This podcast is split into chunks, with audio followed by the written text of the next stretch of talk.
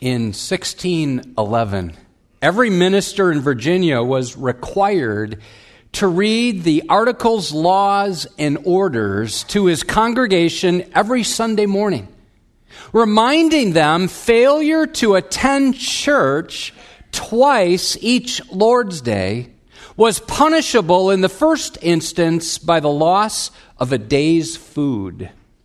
A second offense resulted in a whipping. A third led to six months of rowing in the colony's galleys. One seafaring man named Captain Kemble, who returned home to Boston on a Sunday after being at sea for three years, profaned the Sabbath, quote, by lewd and unseemly behavior. His crime? He publicly kissed his wife on a Sunday, a transgression which earned him several hours of public humiliation in the stocks. In the 1600s, a man in Scotland was arrested for smiling on Sunday. Jonathan Edwards resolved never to tell a funny story in his sermons. The first train to run on Sunday was met in Glasgow by an enraged group of clergymen who told the passengers they had just purchased a ticket to hell. Erwin Lutzer tells of a pastor during the time of the Puritans. He lived in an area that had a lot of ice and snow, and one Sunday he decided it would be faster to get to church if he skated there. Well, after the service, the deacons called an emergency meeting to decide whether it was right for a pastor to skate to church on a Sunday. After several hours meeting together, the deacons told him, quote, Yes, you can skate to church on Sundays, just as long as you don't enjoy it. so the fourth commandment, uh, more than the others, is either dismissed as an outdated rule or it's followed with legalistic fervor and not much smiling. Well, we need to lean in today. We need to lean in and listen because this commandment deals with one seventh or 14% of our time. Last weekend, commandment number three clobbered us as we were challenged to watch our lives, how we live, and to watch what comes out of our lips so we don't take God's name in vain. And we were urged to see God as weighty so that we don't take his name lightly. Deuteronomy 6, 6 and 7 tells us that these commands that are engraved in stone are to be inscribed on our hearts so that we can impress them upon our children. And as a way to get these commandments into our heads and our hearts, we're encouraging everyone to take a bookmark or two with them. On this bookmark, we've summarized each of the Ten Commandments in two or three word phrases. And we've been inviting people each service to quote the commands if you have them memorized. And I'm going to invite you, if you feel comfortable, to stand. If you're not comfortable standing, but you have them memorized, you can say them where you are. I'm going to do it as well. So if you're comfortable standing, go ahead and do that now. Let's quote the Ten Commandments one God. Number two, no idols. Number three, revere his name. Number four, remember to rest. Number five, there you go. Number six, no murder. Number seven, no adultery. Number eight, no stealing. Number nine, no lying. And number 10, no coveting. Did you see here when I got kind of quiet there? I spaced out, so I, I, I lost one of those there. So if the third commandment charges us to honor God with our words, the fourth one calls us to honor God with our time. Now, as a way for us to give our undivided attention to God and His inerrant, inspired, and authoritative word, I'm going to invite you to stand, everyone to stand if you're able. And we're going to read the fourth commandment found in Exodus chapter 20, beginning in verse 8. And let me remind you that these commandments were written by the finger of God. Let's read together. Remember the Sabbath day to keep it holy. Six days you shall labor and do all your work. But the seventh day is a Sabbath to the Lord your God. On it you shall not do any work, you or your son or your daughter, your male servant or your female servant, or your livestock, or the sojourner who is within your gates. For in six days the Lord made heaven and earth, the sea and all that is in them, and rested on the seventh day.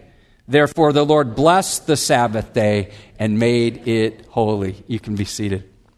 Thanks for reading God's Word together. Let's begin with some observations. Observation number one this is the first positive commandment. The only other command that's not stated negatively is the one we'll look at next week, commandment number five honor your father and mother. This is also the final vertical command. The first four commandments deal with our relationship with God. The last six, our relationship with others. Number three, this is the longest of the Ten Commandments. According to my count, this command has 98 words. The final five commandments, taken all together, uh, take up just 53 words. So God has almost twice as much to say about remembering the Sabbath than, than he does about murder and theft and adultery and lying and coveting combined. Number four, this commandment is mentioned in the Old Testament more than any other, with over 100 other references to it. It shows how important this is to God. Number five, this commandment is difficult to interpret. Perhaps the most controversial. More has been written and debated about this commandment than perhaps any other one. I heard about a Baptist fellowship which split into three separate groups because they had three differences of opinion about how to interpret and apply this commandment.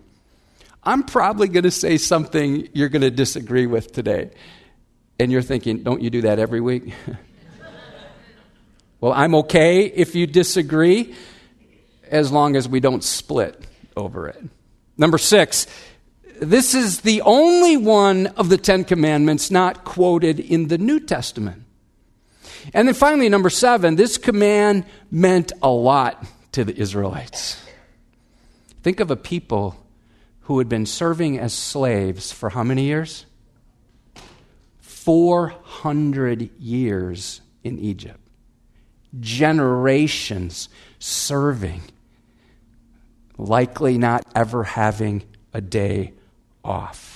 Well, here's where we're headed. We'll begin with the purposes of this command. I see five of them. Then we're going to draw out some principles for how Jesus dealt with the command. We'll follow that with some parameters and we'll end with some practical ways that you and I can apply this in our world today.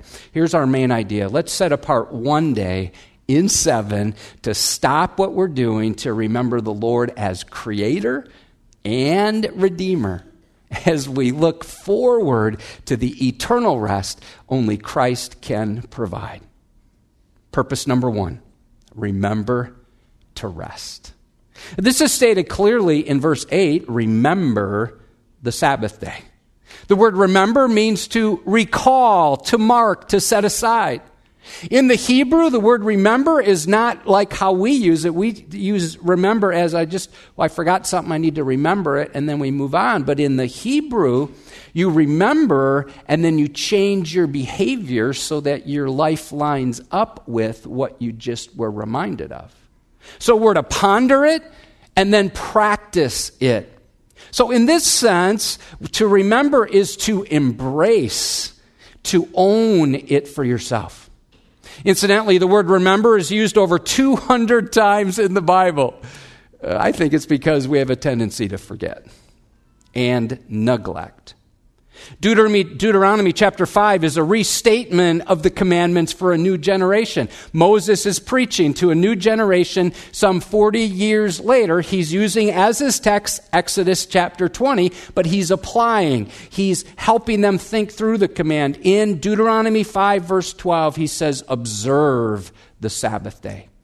The word Sabbath or Shabbat, while observed on Saturday, does not mean Saturday or seventh, as commonly thought.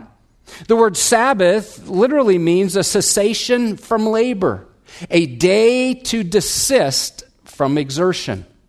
Ligon Duncan calls it the stop working day. The word rest means to settle down and be quiet. Hey, have you noticed how many times people answer this question? Hey, how are you? This way. I'm busy. No, no, how are you? I'm busy. No, how, how are you? Well, I'm really busy. How, how are you doing? I'm crazy busy. Our family's going in a hundred different directions. It's as if we need to validate our lives by letting people know how busy we are. I'm reminded of the song sung by Archibald on Veggie Tales. I'm not going to sing it, I'm busy, busy, dreadfully busy. You've got no idea what I have to do. Busy, busy, shockingly busy, much, much too busy for you. when people tell me why they haven't been gathering for worship, the number one reason I've heard over the years, no matter what church I've been part of, is this We've just been so busy, Pastor. Now, let me be quick to say I recognize COVID concerns have made this much more complicated. And I'm glad that a number of you are connecting on live stream or on Cozy TV. God wants us to rest in order to be refreshed.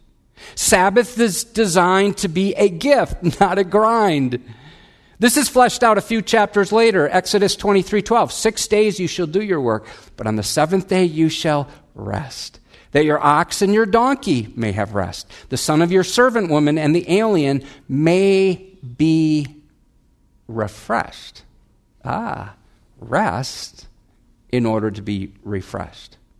Interestingly, according to Exodus 31:17, God found refreshment when he rested. On the seventh day, he rested and was refreshed. You know, God didn't need to rest because he was tired. Exodus 40, 28 says, He neither faints nor is weary. He rested not because he was exhausted, he rested in order to enjoy what he had created. After all, at the end of creation, he exclaimed, Genesis 1:31, God saw everything that he had made and behold, it was very good. Purpose number 2, remember God's rhythm. Whatever else we think about this commandment, we can all agree a good God set up regular rhythms of work and rest, labor followed by leisure. Look at verse 9. Six days you shall labor and do all your work. Verse 10. But the seventh day is a Sabbath to the Lord your God. On it you shall not do any work. That phrase shall labor carries the idea of must labor. You see, there's two words, labor and work. Labor refers to the general things that we do in and outside of the home to keep things going. Work is what we do for our livelihood. So we're, to, we're exhorted to exert ourselves in labor, in service, and we're to work six sevenths of our time, which is actually very generous of God. Kevin DeYoung writes this Every time and everywhere we cycle through Sunday, Monday, Tuesday, Wednesday, Thursday, Friday, Saturday, we are embodying the Sabbath principles introduced into the world by God Himself. God established the pattern of working and resting when he provided his people with manna to eat. Do you recall they were to collect twice as much on the sixth day so they would not work on the seventh? Exodus 16 23. This is what the Lord has commanded. Tomorrow is a day of solemn rest. a holy Sabbath to the Lord. Bake what you will bake, and boil what you will boil, and all that is left over lay aside to be kept until the morning. Now, some of us, uh, probably many of us, struggle with overwork. But it does seem that others in our country are losing their work ethic. With millions of jobs available right now, there are very few applicants. This week, Daniel Henninger, writing for the Wall Street Journal, offered this insight. I believe the pandemic accelerated a transition evident for years away from the basic concept of daily work and toward an emerging idea. So here's the emerging idea that life is less about work and more about play. Life as a non stop game. Now, according to recent statistics revealed by the Wall Street Journal, there are currently 8 million fewer Americans working than before the advent of COVID 19. And I know every situation's different, but employers are lamenting that people are not flocking to take these jobs because they're tired of not working. Rather, the evidence is that millions upon millions of Americans have decided they like not working. Albert Mohler made this observation on the briefing this week. Quote, the Sabbath command only makes sense if the normal mode of human activity is work rather than rest. God calls us to be a people who are productive by doing an honest week's worth. 2 Thessalonians 3, verse 10 For even when we're with you, we would give you this command. If anyone is not willing to work, let him not what? Eat. So we're commissioned, we're commanded to work. And I know some of you want to work and you can't for reasons. I get that. But according to Genesis 2:15, labor has always been part of God's plan. Sometimes people think, well, work, that's from the curse. Uh, no. Work was given, Genesis chapter 2. The curse came, Genesis chapter 3, after Adam and Eve sinned. Adam was given work to do. Work is from God. What happened after the fall, after Adam and Eve sinned, is now work involves sweat and thorns and thistles. So, as much as you might not care for your job, work itself is not part of the curse. He has placed each of us on purpose to be involved in His purposes. Now, while the Israelites were to work for six days, one day of rest was compulsory, comprehensive. It was for everyone in the household. Would you observe? Or your son, your daughter, your male servant, female servant, your livestock, or the sojourner who is within your gates. Now, who is to make sure that's, how that, or that's what happens in that house? Parents. Parents are called to run point on this. They're to make sure sons and daughters know six days are for work, and one day is to be dedicated to worship. Number three, remember to revere. The purpose of remembering the Sabbath is to keep it what? Holy. That is an emphatic imperative. That's a command. The root means to separate, to set apart. It's also translated as to elevate.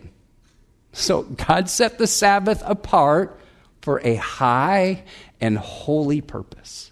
One commentator offers this translation Remember the stop working day by observing its sacredness. Jen Wilkin writes, but true Sabbath rest is set apart as holy. It's intended for worship as much as for well being. Now, according to Leviticus 23 3, God's people are to congregate one day a week to consecrate themselves. Six days shall work be done. But on the seventh day is a Sabbath of solemn rest, a holy convocation.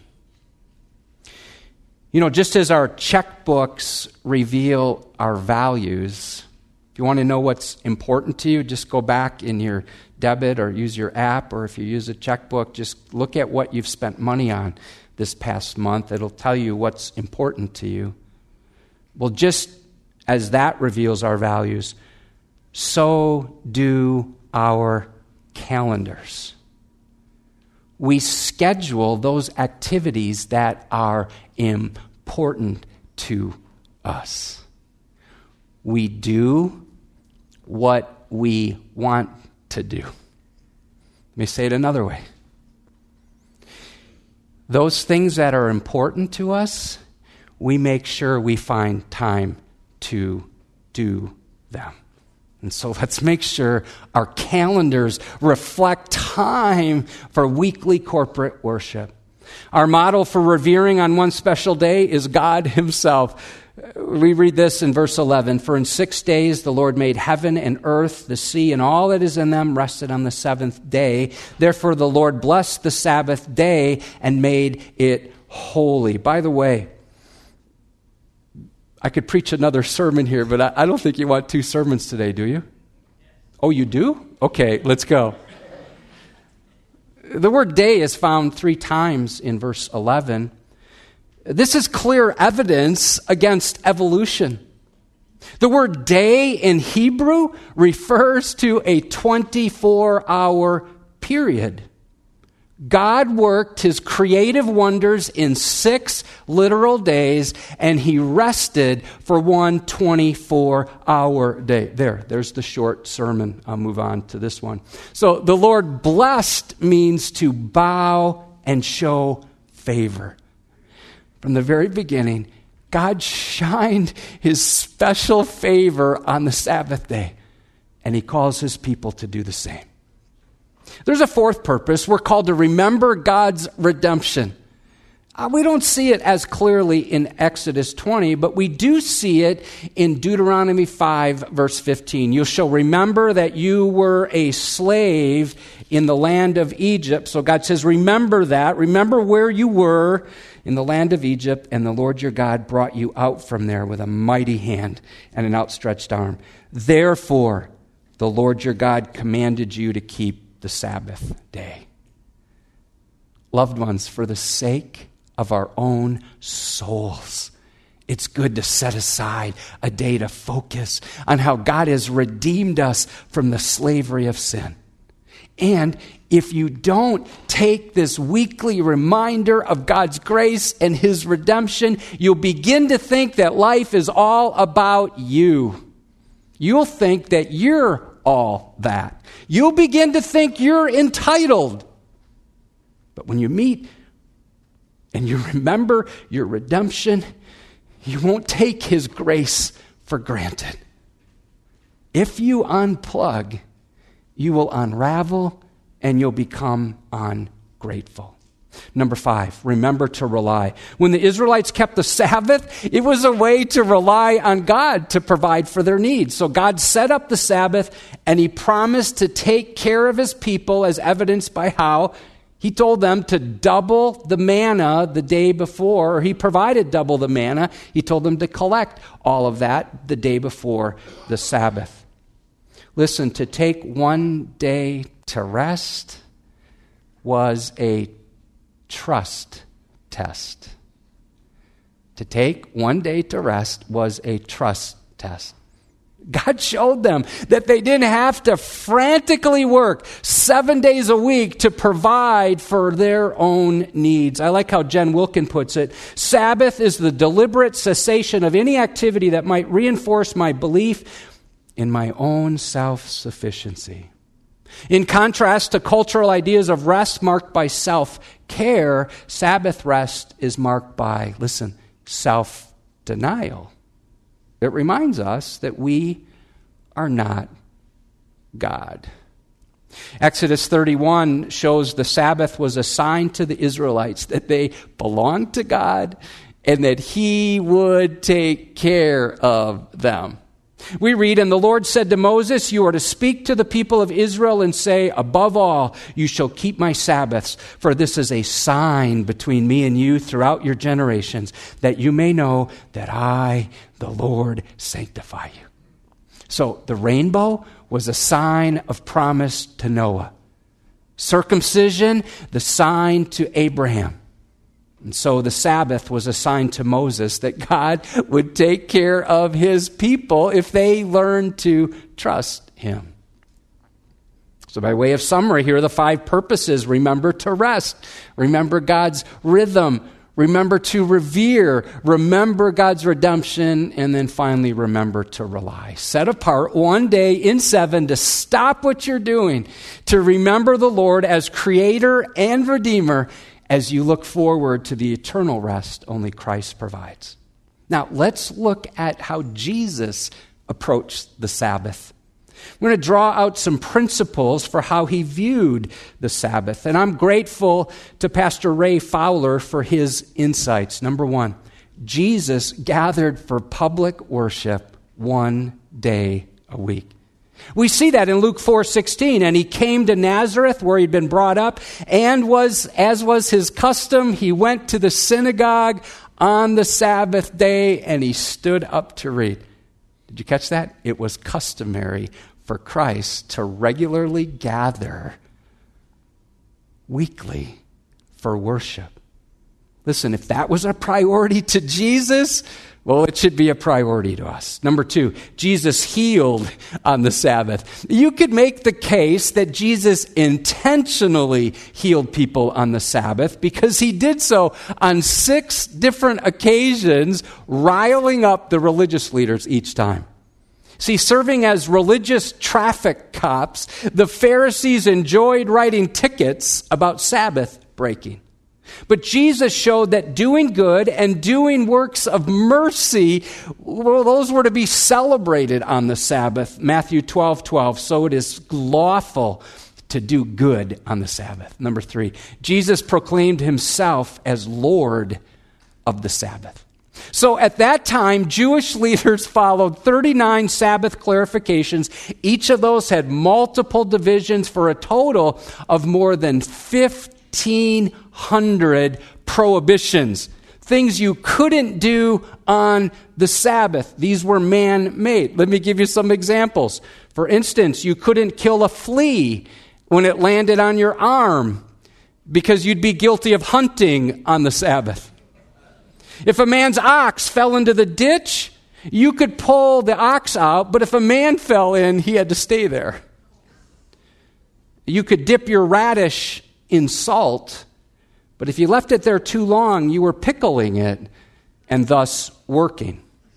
So one time, Jesus and his disciples, they're walking through some grain fields. The disciples are hungry.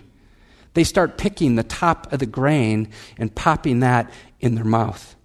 The Pharisees, they're quick to condemn. They just pounce on Jesus and the disciples. Jesus points to the example of David and his companions who ate consecrated bread when they were hungry. And then he told the Pharisees in Matthew 12, I tell you, something greater than the temple is here. Uh, that would have got their attention. He's saying that he is greater than the temple. And if you had known what this means, I desire mercy and not sacrifice, that's a quote from the Old Testament, they sure should have known that, you would not have condemned the guiltless, for the Son of Man is Lord of the Sabbath. Jesus is sovereign over the Sabbath. He owns it, and He frees us to do acts of mercy for mankind as we live on mission for His glory. Number four, Jesus taught the Sabbath was for our benefit. Mark 2:27 Jesus said the Sabbath was made for man not man for the Sabbath. The Sabbath was never intended to be a burden but rather a blessing. The Sabbath was given to people out of the grace of God. This day of rest was to be a time of refreshment, not a restriction, a delight, not a duty. Unfortunately, because the religious leaders had added a bunch of man made laws and rules and regulations, it had become burdensome. Perhaps you're asking a question if Jesus kept all the commandments, why did he not follow the Sabbath regulations? Well, here's my answer to that Jesus did follow the Sabbath commandment, but he purposely showed the emptiness of man made rules and regulations. Now, let's look at some parameters, and now I'm going to wade into some controversial waters by addressing this question when should we worship? Well, there are three main views. First view, we could call it the Saturday Sabbath view. This view is held by Seventh day Adventists and some Seventh day Baptists who hold that gathered worship should take place on the Sabbath, which is Saturday. Another view we could call is call it the Sunday Sabbath view. And those who follow this perspective believe Sunday has replaced the Sabbath, so its rules and regulations should still be followed, not on Saturday, but now on Sunday. That perspective was promoted by the Puritans, that's spelled out in the Westminster Shorter Catechism. The third view I'm calling the weekend worship view. In this understanding, the celebration of our salvation culminates in a weekend worship service. This gathering can take place any day of the week. Acts 2:46 says, "And day by day, attending the temple together, large group, and breaking bread, small group in their homes." Well, since there's no stipulated day of worship in the New Testament, the early church voluntarily set aside Sunday as the Son's Day. You can begin to see a shift take place in the Gospels. It picks, picks up steam in the book of Acts and in the practice of the early church. Theologian B.B. Warfield put it like this Christ took the Sabbath into the grave with him, and he brought the Lord's day out of the grave with him on the resurrection. There are a number of passages, let me just share three, that show believers gathered on Sundays. Acts 20, verse 7, on the first day of the week, when we gathered together to break bread. 1 Corinthians 16, 2, on the first day of every week. Each of you is to put something aside and store it up as you may prosper. Revelation 1:10 I was in the spirit on the Lord's day. Well, in a number of books in the New Testament, the Apostle Paul addresses some conflict going on between Christ followers. Those from a Jewish background were saying, no, we still need to worship on Saturday. Those primarily from a Gentile background were saying, no, we can worship any day of the week. So in Galatians 4, verse 9, Paul asks some penetrating questions. Here's the question. But now that you have come to know God, or rather be known by God, how can you turn back again to the weak and worthless elementary principles of the world whose slaves you want to be once more? Book of Galatians deals with this dilemma. Some Jewish background believers were going back into the Old Testament, living under the law again. And he answered this question in verses 10 and 11. He said, You observe days and months and seasons and years. I'm afraid I may have labored over you in vain. So, Christians are under no obligation to go back to calendar feast days or the observance of Saturday Sabbath because we've been freed from the Mosaic law. In Romans chapter 14, Paul's a bit softer in his approach. He establishes principles of liberty. Now, some Christ followers from a Jewish background had a hard time letting go of the Sabbath. Others worshiped on Sunday. Paul basically tells everyone to take a chill pill. Well, that's my translation of it. He gives believers freedom to worship on any day of the week. Check out what he says. One person esteems one day as better than another, while another esteems all days alike. Each one should be fully convinced in his own mind. The one who observes the day observes it in honor to the Lord. we have the best of both worlds here at Edgewood. You can choose to gather on Saturday or on Sunday. So here's my take on how to take the fourth commandment. Let's preserve the Sabbath principle by setting aside Sunday or another day as the Son's day. The principle behind Sabbath remains the same set apart one day in seven to stop what you're doing, to remember the Lord as creator and redeemer as you look forward to the eternal rest only Christ provides. One pastor captures it like this For one day, it moves us from life as a human doing to life as a human being. We give God one day in seven because seven out of seven belong to Him. For the Christian, every day is Sunday. In 1890, the town of Evanston, Illinois, passed a law forbidding the sale of ice cream sodas on Sunday. Well, one creative businessman got around this by selling ice cream with chocolate sauce instead of mixing it with soda water. This new dessert became so popular, people began asking for a Sunday. Now, some objected to a dessert being named after the Lord's Day, so they changed the spelling to sundae, S U N D A E. So the next time you slurp down a sundae, remember this came about as a result of some people who wanted to respect the Lord's Day and others who were looking for a loophole. Well, as a way to help us enjoy our liberty without becoming legalistic or looking for loopholes, I want us now to go back to the five purposes behind this command.